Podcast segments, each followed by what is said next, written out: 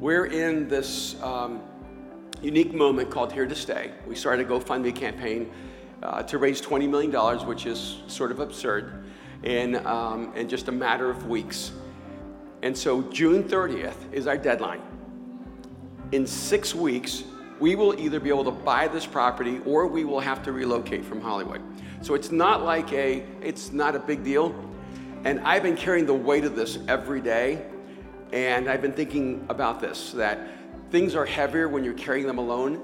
So I'm sharing this burden with you. In six weeks, we're either gonna buy this property or we're gonna relocate. I love, don't you love when God puts you in these intersections of crisis where it's really clear what happened?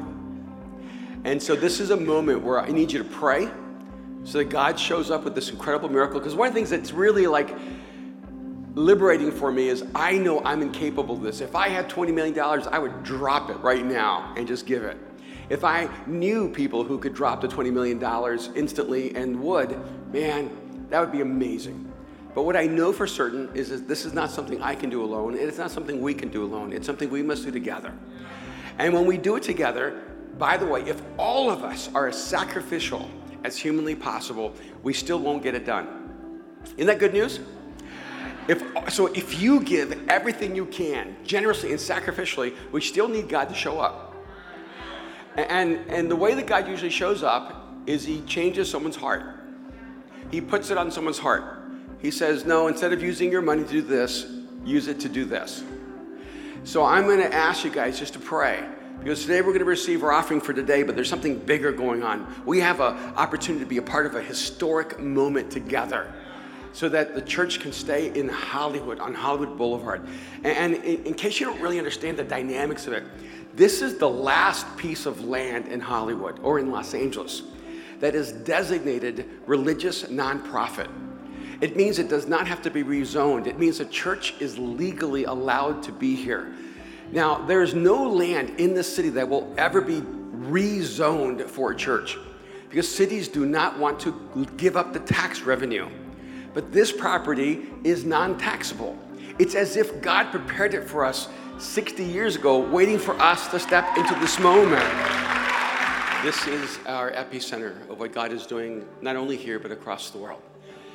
And so the good news is we've raised $2.5 million in the last three or four weeks uh, on the GoFundMe campaign, which is amazing. And the challenging news is that a lot of the money here that has been given from Hollywood was redirected from normal giving to here to stay. And so the challenge has been oh, the giving that we use to pay for the rent is being shifted to pay for the mortgage, but we still have to pay the rent. I know it's challenging. And, uh, and so this month, Kim and I, uh, she doesn't know yet, she's been overseas, made a, a really huge sacrificial gift. And because we realized that we needed to step up and do more. And I'm going to ask you to do the same. And so if you're here and this is your community, if you're a guest, this conversation is an inside conversation. And if you feel impressed to give, that's great. But that's not what we want from you. We're just here to serve you and to love you and help you connect to the God who loves you. But for those of us who believe in Mosaic, this is our moment. We have to put our priorities into action. If this is your community, if being in Hollywood matters to you, if the church being here for generations to come is important to you, if you want to be a part of this legend and this legacy, this is the time to step up. And so I want to encourage you one, to keep giving on your regular basis. If you can, um, to find a way to give in extraordinary levels and to find ways to be sacrificial and get the word out. Just spread the word to people that you know love Mosaic, love the church, love what Jesus is doing here. We're going to invite our volunteers to come and bring the buckets. We're going to take a few moments. We're going to receive our offering. And if you're here, you want to give through check or um, check, I don't know, and uh, you know, cash. I, am not really sure what the currencies are anymore. And uh, we're gonna, we're not going to pass the bucket yet. We're going to pass them in just one second because you, you can, the buckets are symbolic because you may be here saying, I don't carry cash. What's a check? All right, what I want you to do is when the bucket goes by, I don't want you to leave it empty. I want you to look at that bucket and I want you to pray the moment you hold that bucket. Because if it's empty, it means it needs to be filled. And so let's pray as the bucket goes through. Let's use this as an action of prayer. that it, it motivates us to action. There's different ways you can give. You can give through check and cash. And so if you happen to have like a briefcase of $50,000, you just drop that cash right there, memo here to stay, okay? Online, you can go to mosaic.org slash here to stay. You can um, give a wire stock transfer, and we've been having people send us stock, and our, um, our investment consultants tell us, advisors, so this is a great time to sell stock because everything seems to be really high. So it's a great time to give. And then when my other friends was explaining to me how giving a certain stock at a certain time helps them with tax deferments, I'm just not that wealthy. And uh, he was explaining it to me. It's awesome. We would love to be a tax shelter for you. Okay? So we want to save you from giving it to the government, give it to Mosaic, your wire and stock transfer. And if you're serious about giving an extremely large amount of money, like I don't know any other way to do this. I hate being in this conversation, but this is where God has put me, so look at me. I don't like asking but I know some of you love giving. So I'm looking for you, and you may be online. I don't care where you are. If you're in Detroit or if you're in Iowa, Des Moines, Des Moines, you know, if you're in Atlanta, wherever you are, this is something we have to do together. Just email giving at mosaic.org. I assure you that email will get to me. All right, and we'll have a conversation. All right, now we're going to pass the buckets. Let's make it a moment of sacred transaction where you're asking God to do a great thing here with us. Let's give together.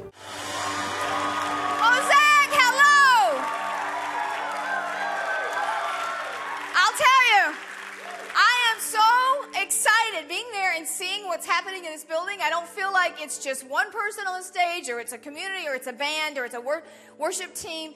I felt the whole I felt the whole room as one.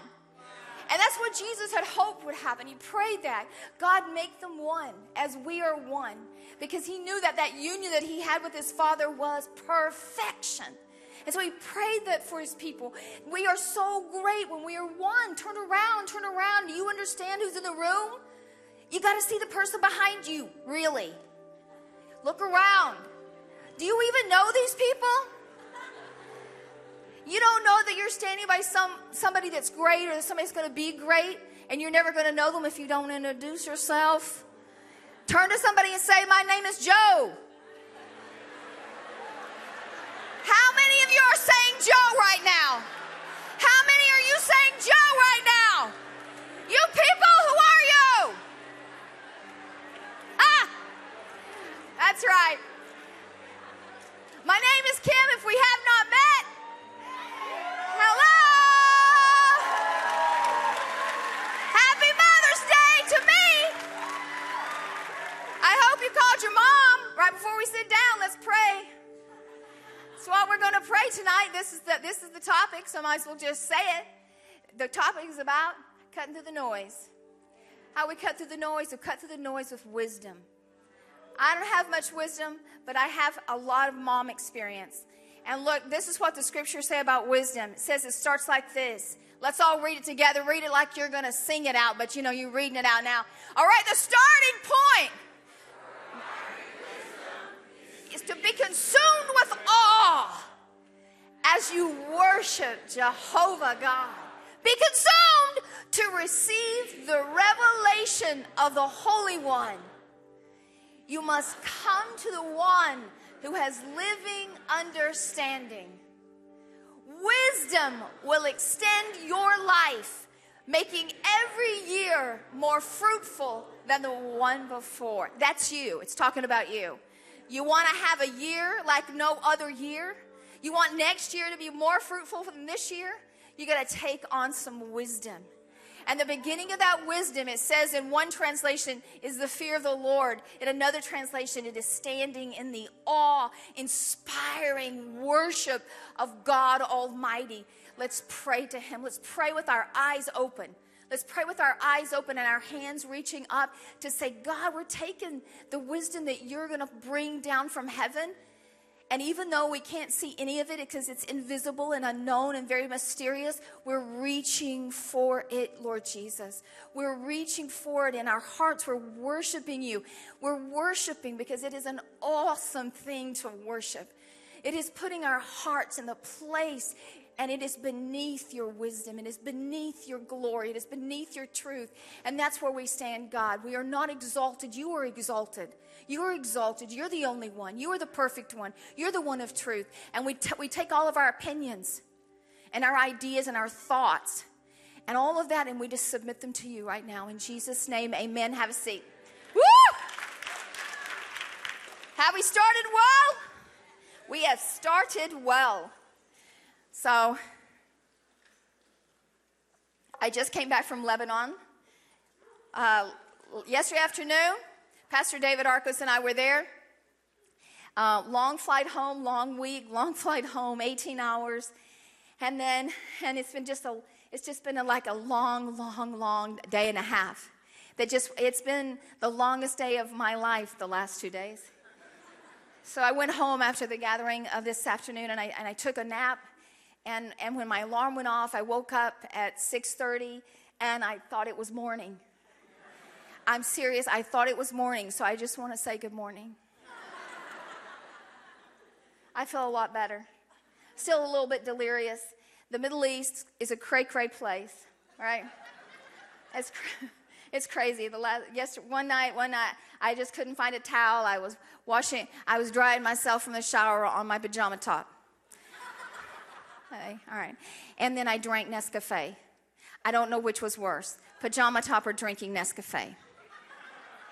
If you don't know what Nescafe is, it is the bottom of the food chain of coffee. and some company decided the whole world loves it. Nescafe. I took two sips. I couldn't take it anymore. All right. So, so wisdom, wisdom, right? Uh, the, we are we're going to talk about. You know, when I, whenever I want some information, I go online and I'm like, okay, okay, how do I find out about glucosamine? I, I don't. What is that? What is it? So I type it in, I type it in. I just want the information. I don't want all the noise around the information because I'm very distracted. And because, you know, before I know it, I'm, I'm reading something about a mortgage. And then I'm like, oh, that dress is so cute. Oh, what is that dress? And look, I just I just found those shoes. How that those shoes that I looked at last week end up on this glucosamine page? What is that all about? Look, I'm still liking it. Does somebody know I like those shoes? Why are those shoes following me? You know? And then I'm like, those shoes look real great with that dress. You know, before I know it. And when I when I download when I download scriptures on the internet and I'm like reading them, I get lost with all the stuff going on around it. And you have the option to press X, right? Do we ever press X? No, we just adapt to all the white noise and all the sidebar noise that's going on around us. Because when you press that X, it's just stupid. Because they ask you questions like, why do you don't want? Why do you not want my ad? and never, it's never sensible. It's never sensible. Like because I'm reading something that's important. And I don't think you're at it. They never say anything. It's like, oh, you don't want us to go away, do you? I'm like, you know, never press the X. It just leads you down another rabbit hole. And yes, the shoes are really quite cute and they do match the dress. But what about glucosamine? there's so much noise going on. I mean, there's noise going on in my head right now, and everything that I everything I need to do. I'm a little bit delirious from sleep deprivation. But as the morning goes, we'll we'll work it out. All right. Uh, wisdom is so expressed in the beauty of Proverbs 8. And that's where we're going to go. We're going to Proverbs 8. And, you know, I, I know at any given time you got a lot going on. And I know that even as I stand up here and I'm not Erwin and you like to look at all the shoes that Erwin has on and all that stuff because you put it on the internet. But um, white noise, meaningless noise. Um, this is business. And I know, you like my new glasses? See, because I know you're noticing. You're noticing things.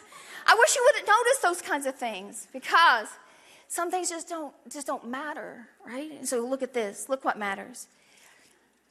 Proverbs 8, 1 through 11, it says this Isn't Lady Wisdom calling?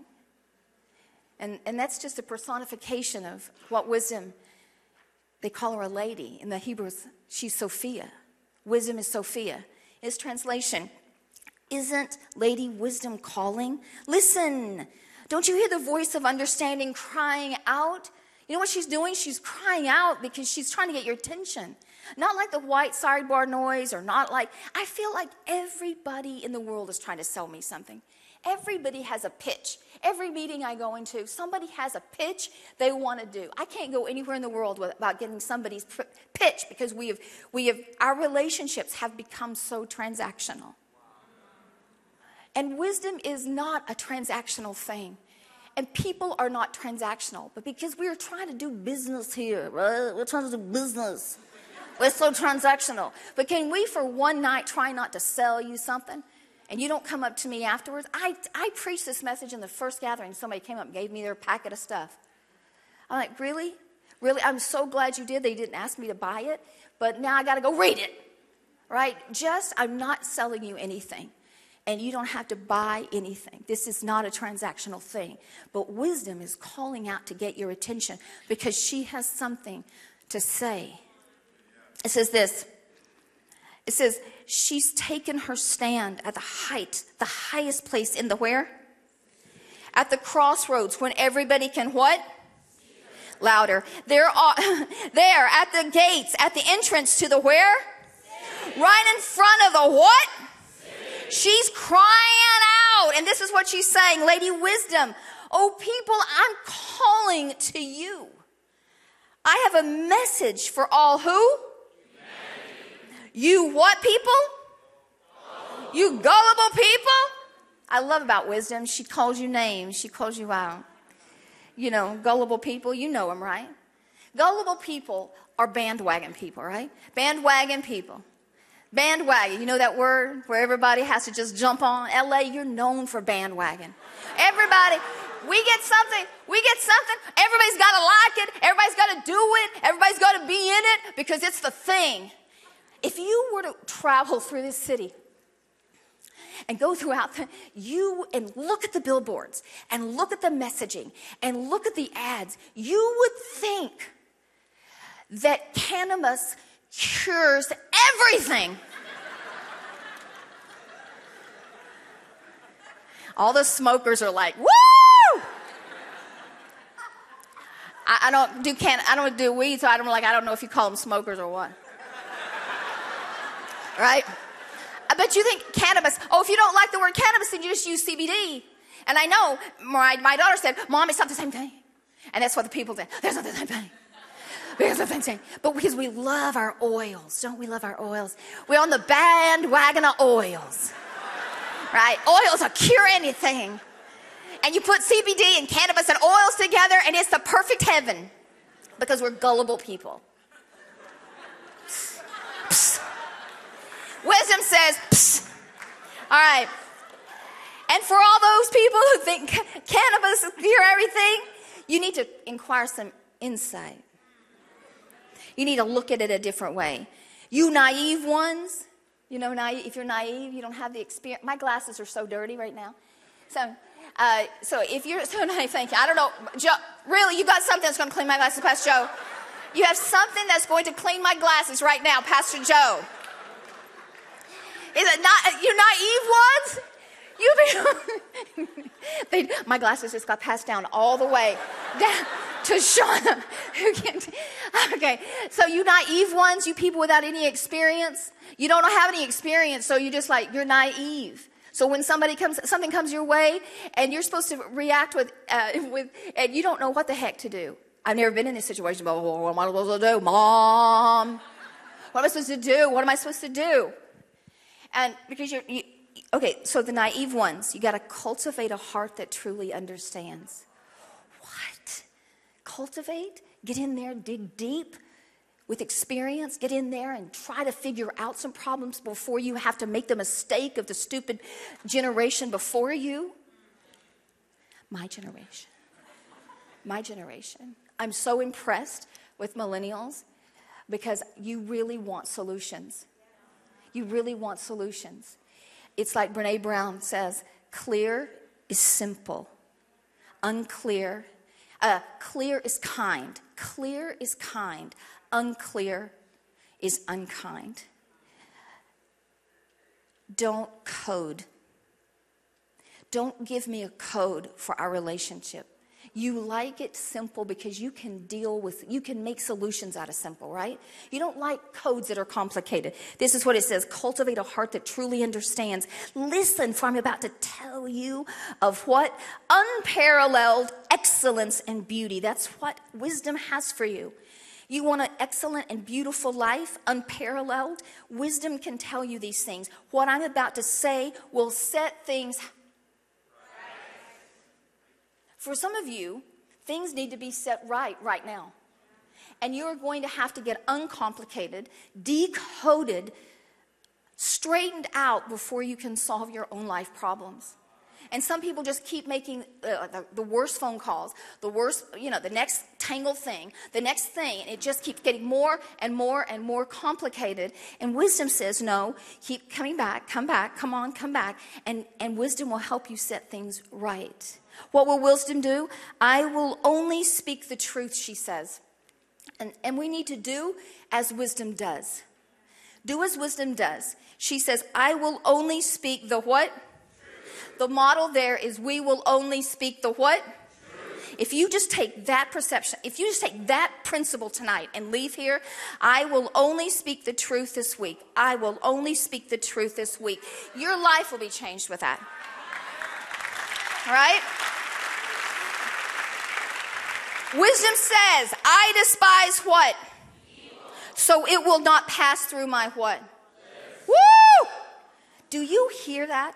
It's okay for us to watch endless amounts of evil and violence, to absorb it, absorb it, and when it starts coming through our lips, we're like, what was that? What have I morphed into? What have I become? And wisdom says, I despise evil, so it will not pass through my lips. It will not become me. It will not come out of me. You, are you listening? These are not my words. Everything I say promotes what? Justice. In the workplace, are you up it? You trying to just up the next guy? Are you making your workplace full of justice? If you rise, you should grab the hand of somebody else and help them rise as well. What? That's justice. That is justice. It is saying to the people in the tents, on the streets, I'm not satisfied with that. We live beneath us ourselves when we say we are okay with the homeless population in LA. We are, that is not our culture. That is not who we are. We're going to have to solve this thing for there to be justice. Solve this thing for there to be justice. You see, wisdom, it all works all together. I don't know how. I don't know where I'm going right now with that, but it all works together. It says, not one word out of her mouth is what? Wow. Are the words out of your mouth crooked? Do you know what is crooked coming out of your mouth and what is uncrooked? Do you understand? If you would listen to yourself, if you'd listen to yourself speak and not be so enamored with your own words, and you say to yourself, Is this true? Am I really speaking the truth here? Right? Wisdom always, one word, not one word is crooked, and nothing is what? Wow. What is the situation is exactly what is spoken of. Nothing is added, nothing is taken away, nothing is there's no shadow on the situation. She speaks and nothing is distorted. Each and every word is what? To perceptive people. She wants to talk to people who are listening. Upright and honest is her words to knowledge seekers. And tonight, that's the choice that you have to make. Am I a knowledge seeker? This is this accept my correction as being more val you hear it? Are you are do you are you in a position of accepting correction? I feel like we really need to put our hearts there. Okay if, if there's things to be corrected tonight there's nobody in this room that is going to make that correction except you. There's nobody there's no pastor going to follow you out the door saying you got to get it right you got to get it right you got to get it right you got to get it right you got to get it right got to get it right. Right? Nobody's going to follow you out. This is it this is your opportunity. Accept correction as being more valuable than your prized car or your prized thingamajig. Whatever you got that you think is so, so valuable, correction is more important than that. Authentic knowledge more valuable than pure gold.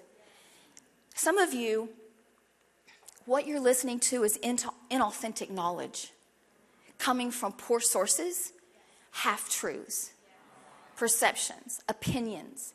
And somewhere you got to start listening to a message that is clear, not coded, simple, uncomplicated truth. And wisdom is here in the scriptures. As you see, no gem is more precious than wisdom, than Lady Wisdom. Your most extravagant desire doesn't come close to her. There is nothing more that will help you realign your life than a little wisdom. Tonight, all my wisdom that I have, it comes from being a mom. It comes from walking this journey. I started out pretty young. Here's a picture. Here's a really, ah, ah. We cut Erwin out. He was there.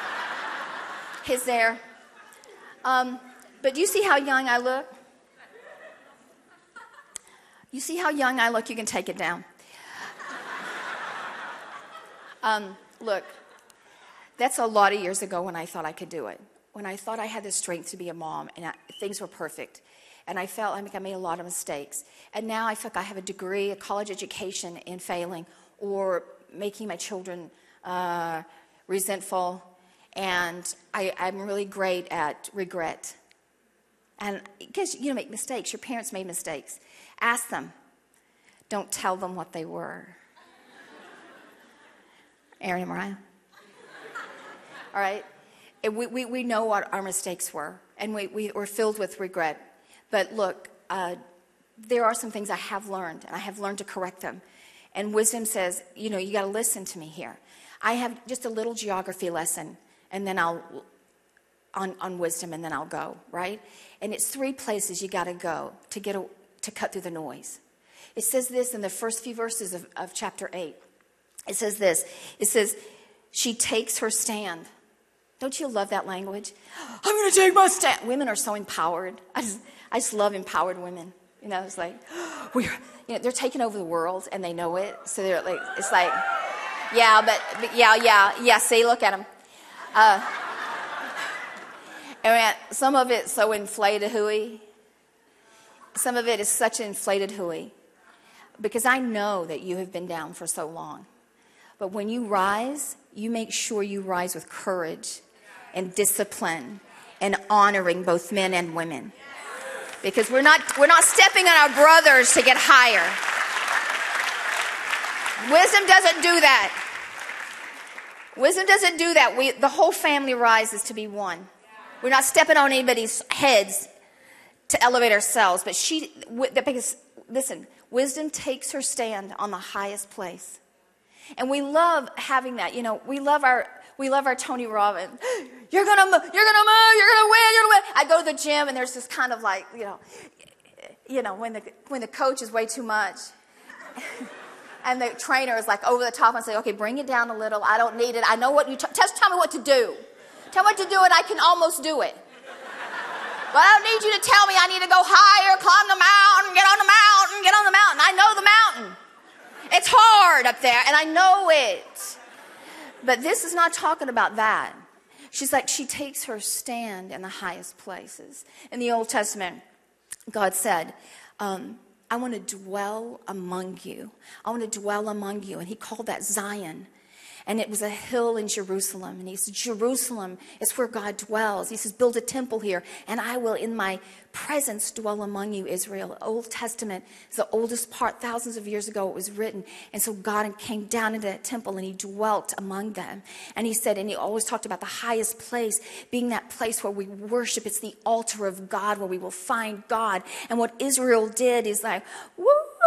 Oh, look over there, look over there at that country, who they're worshiping. We like that. He said, come on in, come on into our country. So then they came, that's my southern lady.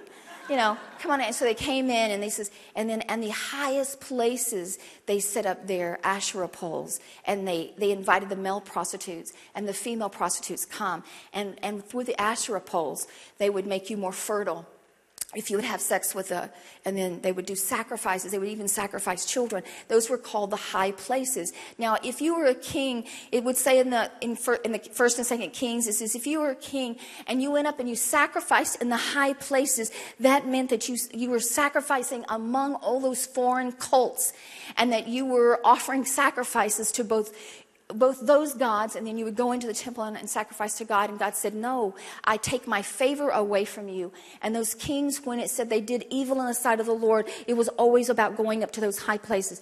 And, and God is like, You got a high place. Do you know you have a high place? Wisdom takes stand right at the place you worship. It is the altar with which you worship. You worship at the temple in Zion, where God's presence dwells, or you worship at the high place where it's like, you know what it is? You know what we do here in LA because we like, we're so go, we believe that cannabis will heal everything. We are so gullible. We just take our like little thing. We put this together with, with this belief system, with a little bit of Buddhism, with a little bit of this and a little bit of that. Before we got it, we have got a concoction of God that looks so much like our own selves.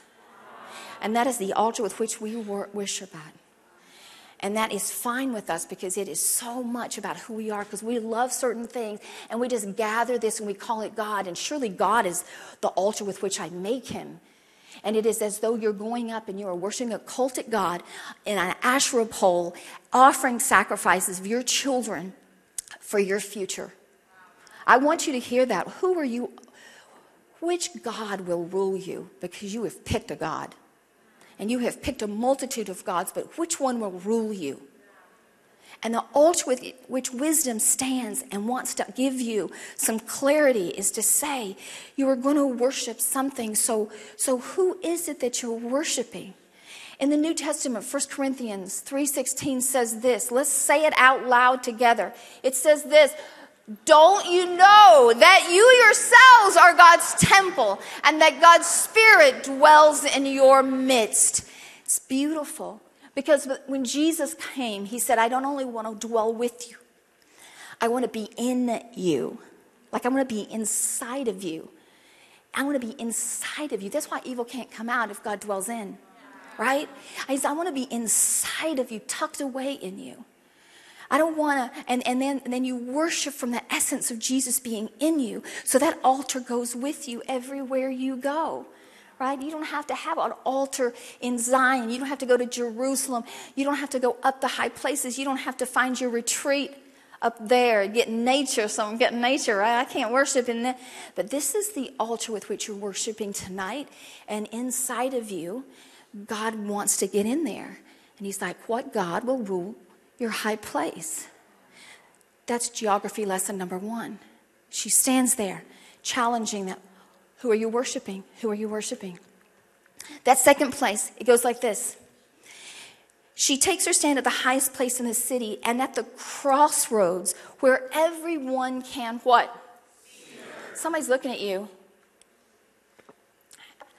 Another, verse, another version says, She stands where the paths merge where the paths merge. Your path is merging with someone else. In Beirut, when Pastor David and I just came back from, our paths merged with a man by the name of Muhammad. And he's like, he's he wears a vest that's a little too small for him, and things bulge out. And then a hat that's really big and leather, and he has this very big, oh, oh, and he feels like you just, he stepped out of the Old Testament. You feel like he's got this bull, yeah, yeah. and then he's like, He's like, You want to know the will of God, Kim? You want to know the will of God? And I said, Most people ask me about the will of God. He goes, 90% of the will of God is, is written in this book. My paths merged with him, and I got that. 90% of the will of God is already written down. The 10% is mysterious to us. But if we would just, if we would just at the crossroads realize where I am and where I'm going, and I'm pursuing that 10% of mystery and the will of God in my life, if you'd realize, if you would just follow the path of Jesus, if you would take up the essence of who he was when he lived on this earth, if you would just read about his life and follow him when he says that, he wasn't kidding, then you would understand what the 10% is. And so we don't, we don't read the 90% because we don't read. you can read, right?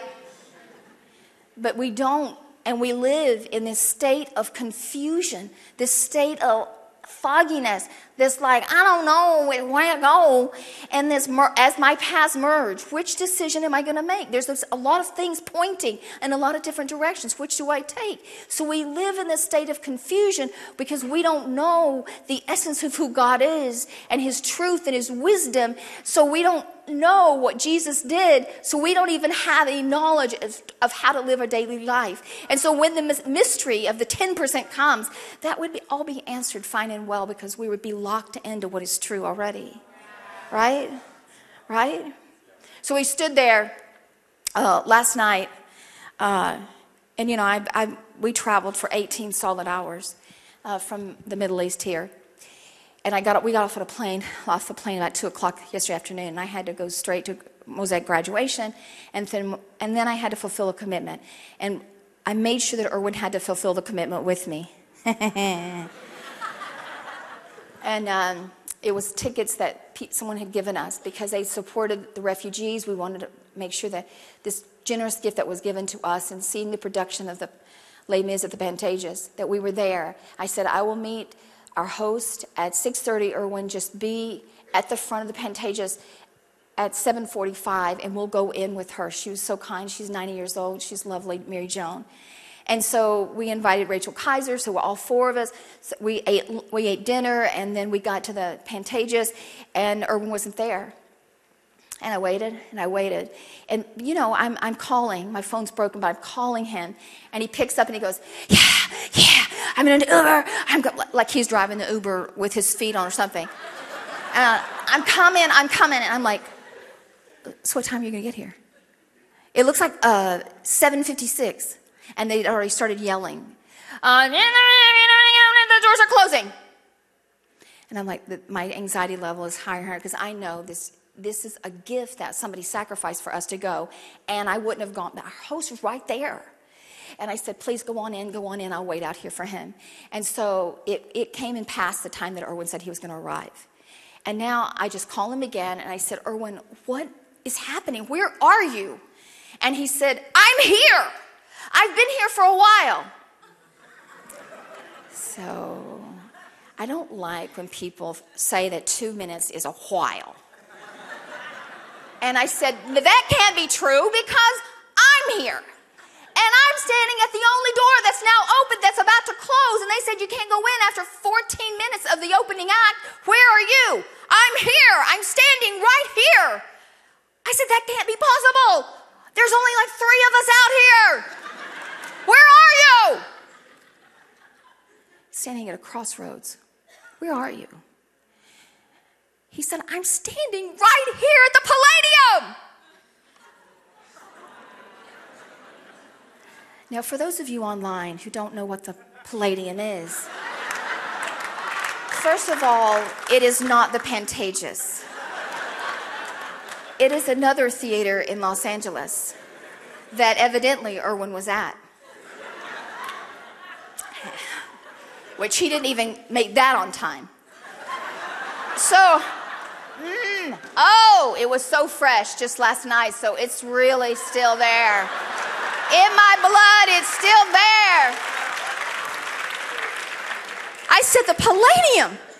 You're at the Palladium? I'm at the Pantages. And then I'm just like, What are you doing? What are you doing? I went in the full blown. My kids always say I'm freaking out at this level. No, I was freaking out at the real level. And so he's like, okay, I'm gonna get an Uber. I'm coming, I'm coming, I'm coming. I called him the third time. And I'm like, I, am like standing against the wall thinking, what is the best, most judgy position I can be when he can come up and he's seeing me like, what is that? What is it?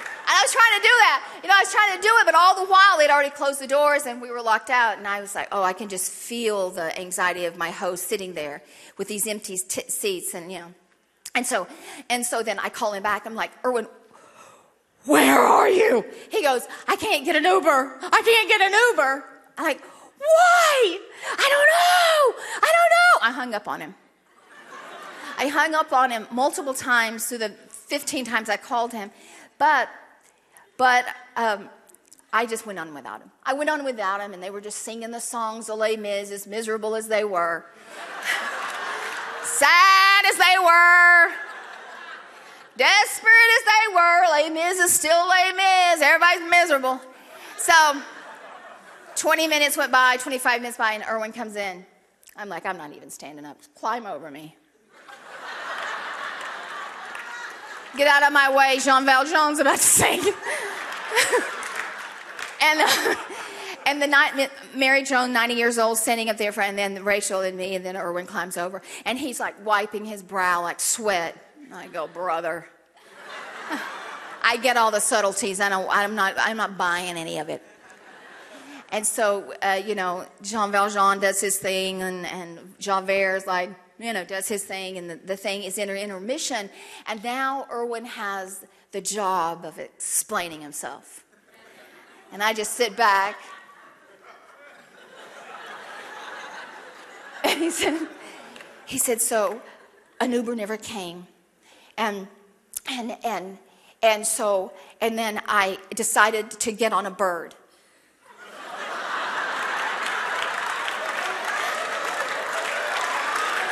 No.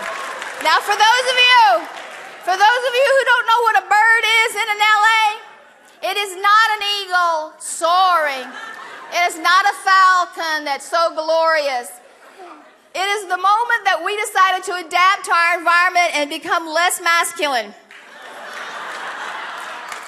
and give up on life and hire a little child scooter. Birds are child scooters.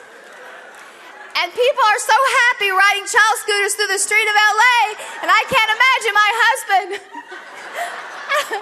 on a bird running through LA. And he's like, and I had to go through six or seven stoplights, I just ran them. Oh. oh.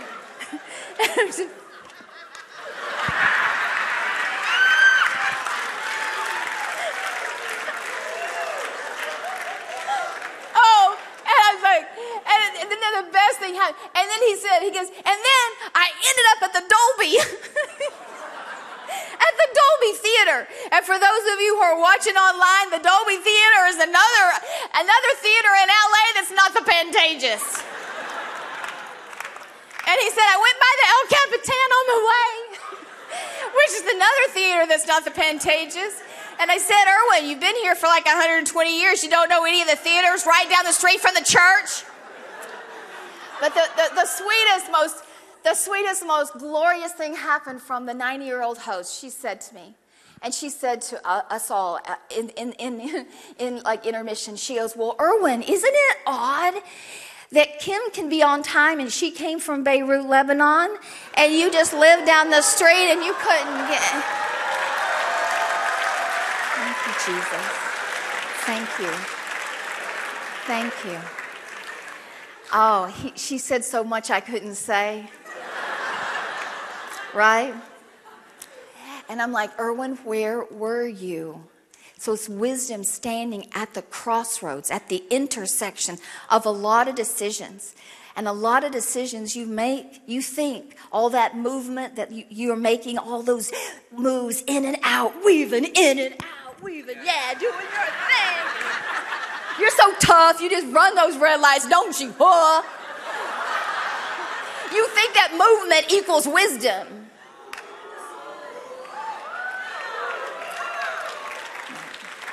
How many wrong places you have to end up in one night? How many wrong rooms were you in last night? I always have to go there.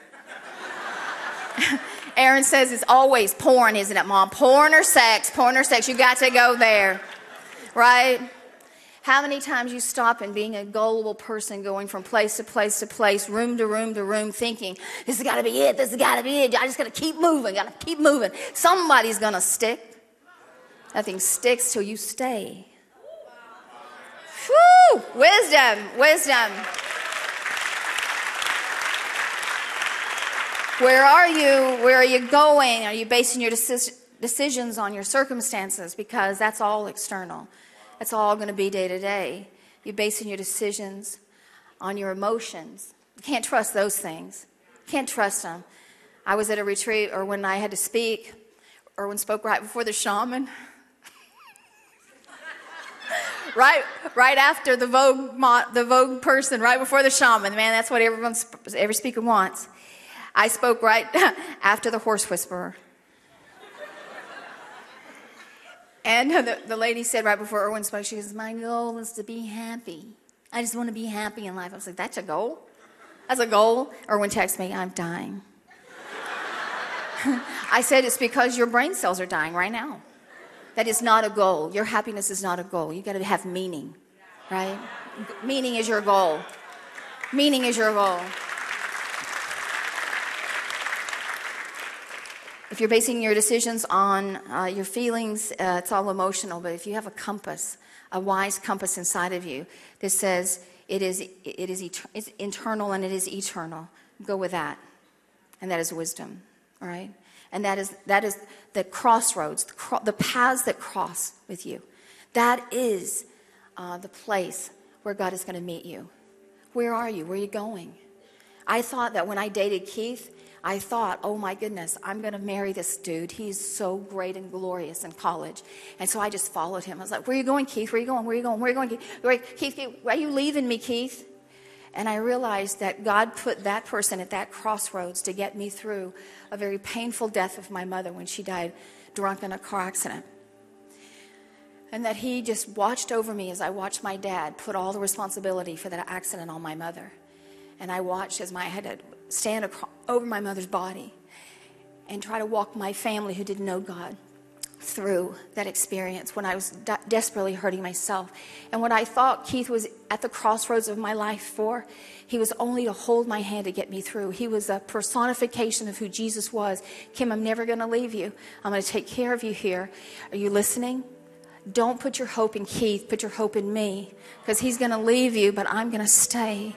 And I will work with you at every crossroads because where you are and where you are going is not dependent on Keith, so don't look at him. You look at me, you keep your eyes on me. And I did through my mother's painful death and all of the months after.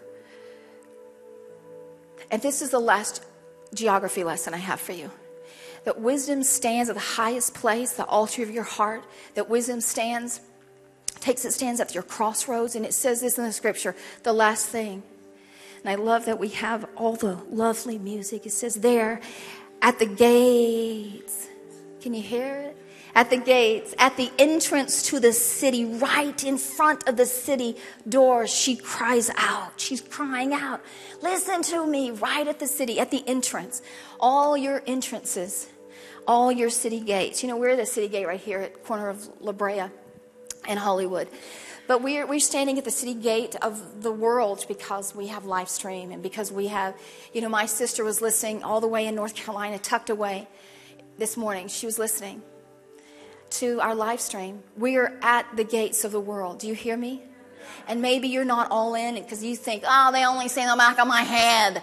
If they saw my face, if I could be on stage, it'd be the best. You know, that's not what it's all about is that our message is one, not our face is many, and that they don't have to see us. But look, I'm saying that the city gates, our gates are open wide here at Mosaic.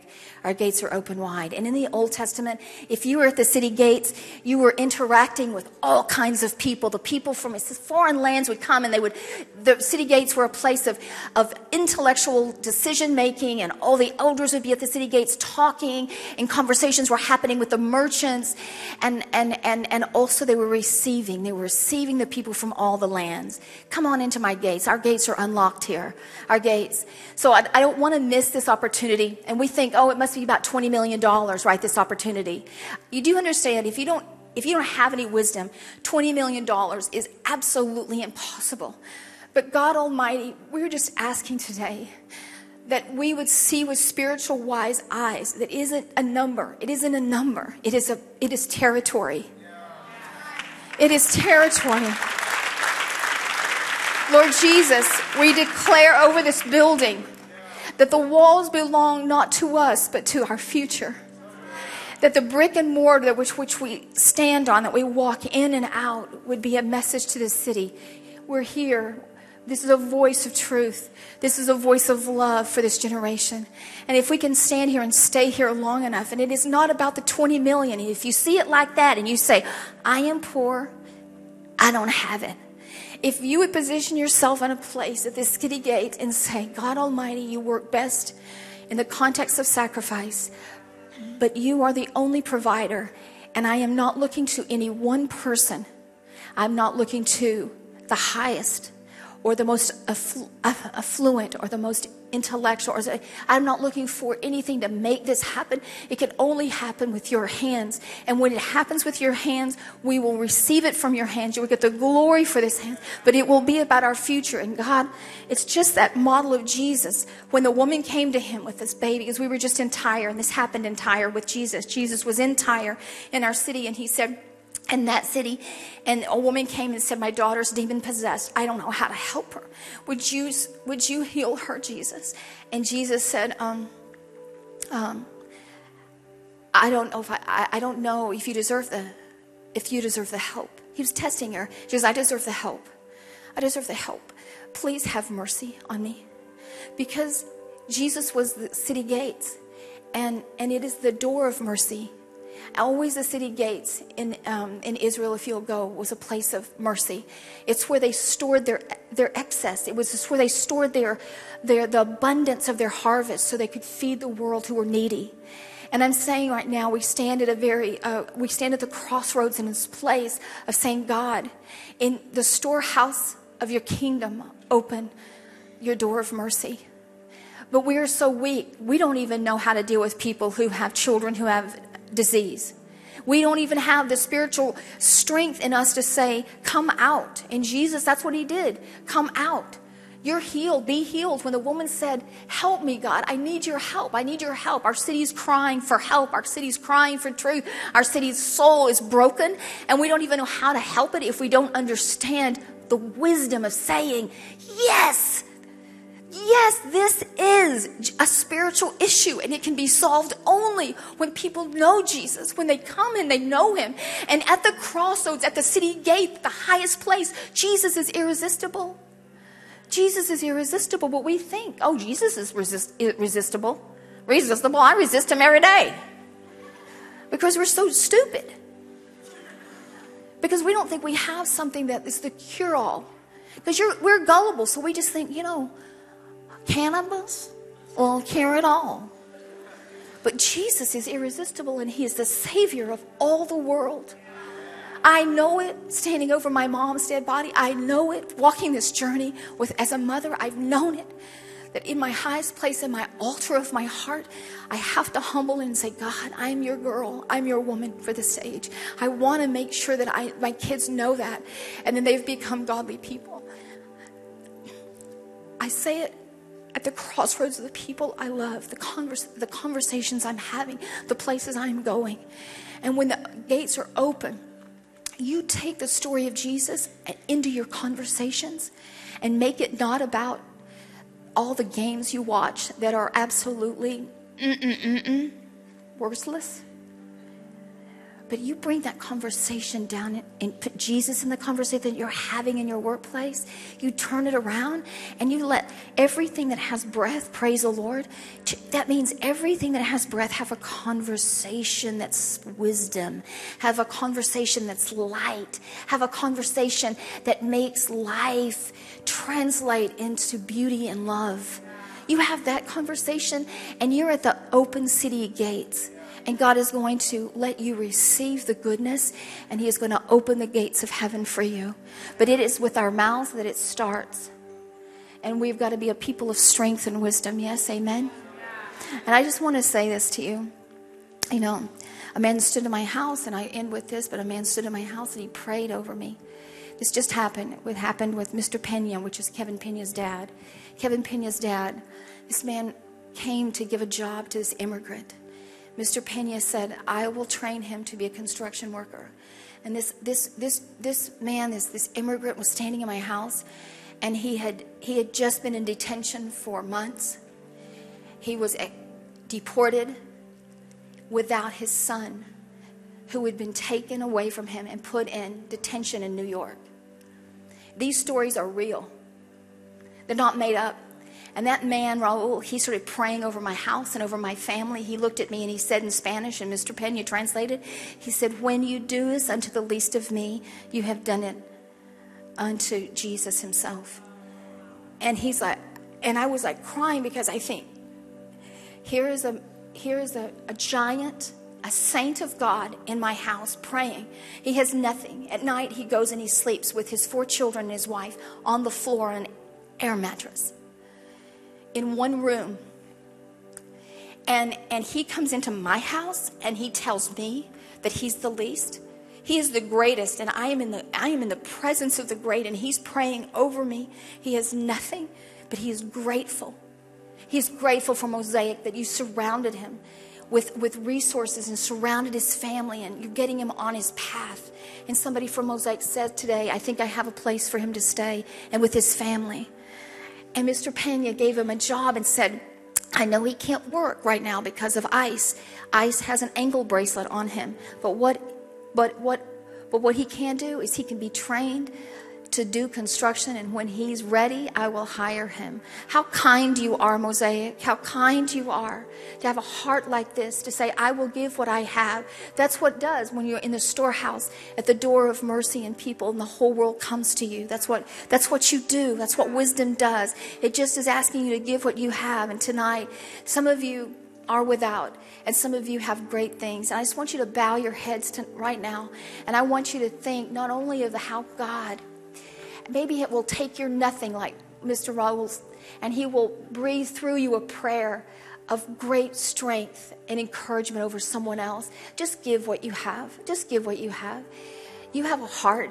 Just give the love you have.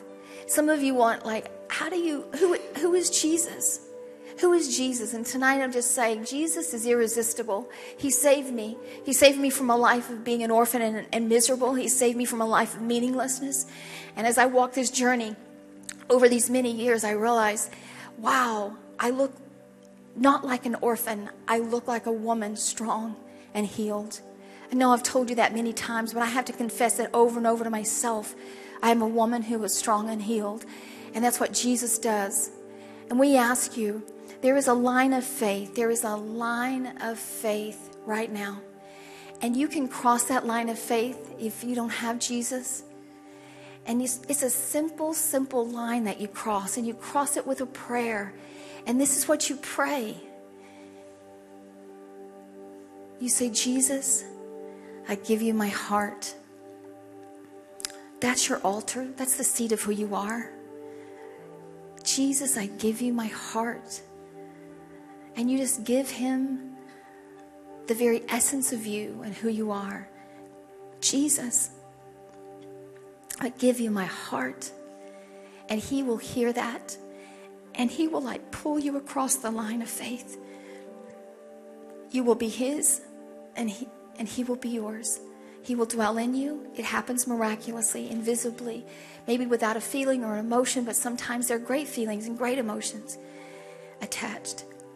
But you wait, you watch, you see. God wants to change you in a mighty way, Mosaic.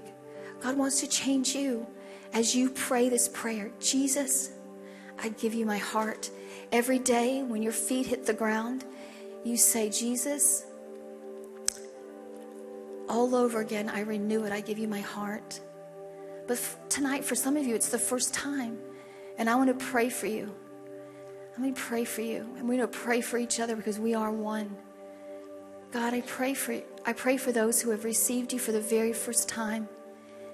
You have decoded, you have made clear, and clear is kind. And Father, we get it now.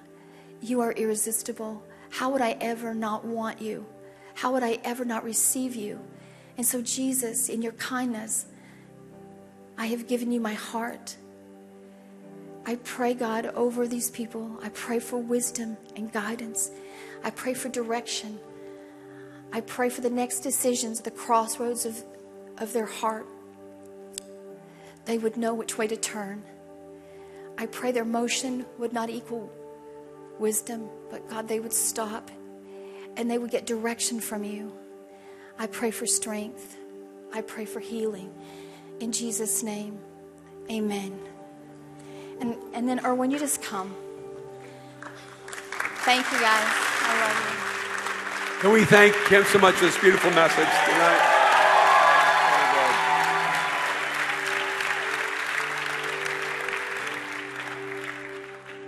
And maybe you're here tonight and um, you just whisper that prayer to Jesus Jesus, I give you my heart, I give you my life. And we just want you to know that that's why we're here, is to help you connect to the God who loves you. And, and, and, and, and by the way, that, that, that story about the Pantages. Um, it, it is pretty accurate, you know. I mean, there, there's some nuances, you know, along the way, and uh, but, uh, but what, she shared with you her frustration, but she did not communicate to you my anxiety. to re- I thought I went through security at the Palladium, and uh, I was sure I was at the right place. Have you ever been sure you were at the right place and you were completely in the wrong place? But only later you look back and realize, wow, that was the wrong place. There was nothing right about it. And uh, and and then when I saw a bird and uh, tried to make it work and it didn't, and then I kept going on foot and I found a second bird and I got it to work, and. Uh, and I took off without thinking about where that was. And, uh, and, I, and I was going down Hollywood Boulevard, and yes, I was running a lot of red lights. And uh, um, yeah, and, uh, and I had this thought. It's a terrible thought because when I, re- when I got to Dolby and I realized, oh, not, not, not, not the Dolby. And I started flying back down Hollywood Boulevard Saturday night, packed cars. I thought to myself, maybe, just maybe, when I go through one of these intersections, a car will hit me. And, uh, and then she, won't, she can't be angry that I'm late. You, you, never had a thought like that in your life? You know, I, I, I need a train wreck to hide the train wreck of my life. And, and nothing hit me. And... Um, so I finally, I got to the paint Pantages. I just, I didn't even know how to kickstand the stupid thing. I just put it on the side of a wall and left it running. And I'm sure someone had a free bird for the rest of the evening. I didn't know how to stop it or detach it. And, uh, and then I, they let me into the Pantages because I looked so desperate. And, and you know what I know is like from the outside, you can see all the stupid things I did. But from the inside, you couldn't see all the anxiety and frustration that I couldn't get it right. And there's some of you here, that's what your spiritual journey has been like. People can judge you and condemn you and be confused by you and go, What were you thinking? What are you doing? How did you mess up your life? How did you get to the wrong place? And maybe you've tried faith or you've tried religion and, and it just, you just always ended up at the wrong place. And, and I want you to know that for me, that was just a small reminder yesterday of what the internal anxiety is of not being able to find your way. And the beautiful thing about Jesus is that he's, he's not leaving it up to you to get to the Pantages. Jesus will meet you at the Palladium. He'll meet you at the Dolby. He'll meet you when you go by El Capitan. He will meet you everywhere you thought was the right place, but was the wrong place because he doesn't leave the finding to you. He, he knows you're searching, but I want you to know he's searching for you. And He's wherever you are, and He's even here in this moment to meet you. And so I just want to encourage you, and, and this is not the way we usually do it, but if you're here, you would say, Man, I really.